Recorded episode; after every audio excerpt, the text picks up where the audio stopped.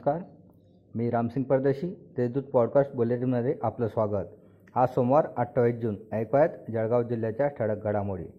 प्रशासनाने पुन्हा एकदा जिल्ह्यात कडक निर्बंध लागू केले आहे. शनिवार रविवार कडक निर्बंध असताना देखील आज पहिल्या दिवशी नागरिकांनी सर्व नियम धाब्यावर बसवले. त्यामुळे कडक निर्बंध लागू केल्यानंतर देखील नागरिकांनी निर्बंधाचे तीन तेरा वाजवले.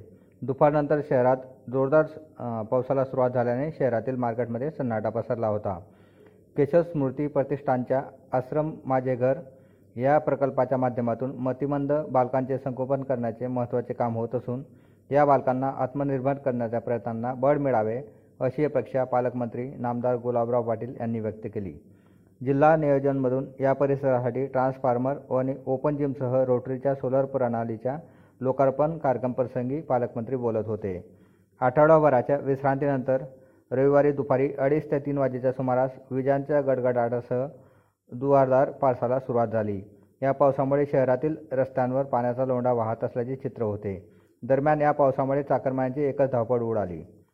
शेअर मार्केटमध्ये चांगला नफा मिळवून देतो असे सांगत अयोध्यानगरमधील एका तरुणाला अडीच लाखात गंडवल्याची घटना घडली होती. या प्रकरणी तिघ ज जणांविरुद्ध गुन्हा दाखल करण्यात आला होता. या प्रकरणी एक संशयित आरोपीस एम आय डी सी पोलिसांनी अटक केली असून त्याच्याकडून संपूर्ण मुद्देमाल हस्तगत करण्यात आला आहे. जिल्ह्यात काही दिवसांपासून कोरोनाबाधित रुग्णांच्या संख्येत घट होत आहे.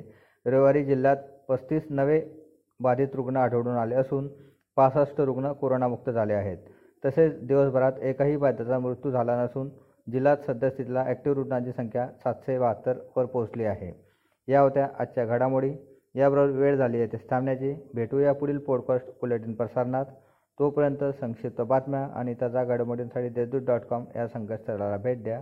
धन्यवाद.